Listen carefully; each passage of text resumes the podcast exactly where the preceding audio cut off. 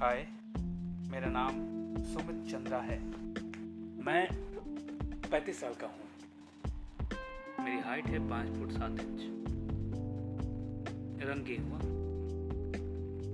मैं पिछले पाँच साल से दिल्ली में थिएटर कर रहा हूँ, अस्मिता थिएटर ग्रुप के साथ। जहाँ मैंने बहुत सारे स्टेज प्लेस किए हैं। बारह से पंद्रह स्टेज प्लेस किए हैं, जिसमें से मार्शल पगड़ी समाज जट्टा और गोलजार साहब की लिखी हुई खराशें सबसे पसंदीदा हैं।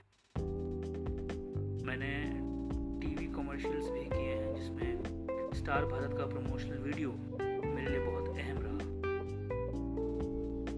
वेब सीरीज़ किए हैं, जिसमें दिल्ली क्राइम बहुत ही मज़ेदार रहा था। उसमें मैंने एक पुलिस इन्फॉर्मर का रोल किया है। कुछ मूवीज़ की हैं नाम है पल पल दिल के पास। बंटी बबली टू, जो आने वाली है। और राधे। बंटी बबली टू में मैंने इनकम टैक्स ऑफिसर का रोल किया है। और राधे में मैंने टीवी रिपोर्टर का रोल किया है।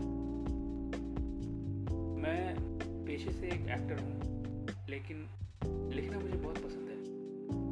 मैं छोटी छोटी कहानियाँ लिखता हूँ, कविताएँ लिखता हूँ, जो आप लोग सुनेंगे तो शायद आप लोगों अच्छा लगेगा। और कुछ सुधार की अगर गुंजाइश हो तो आप बेफिक्र होकर बताएँ।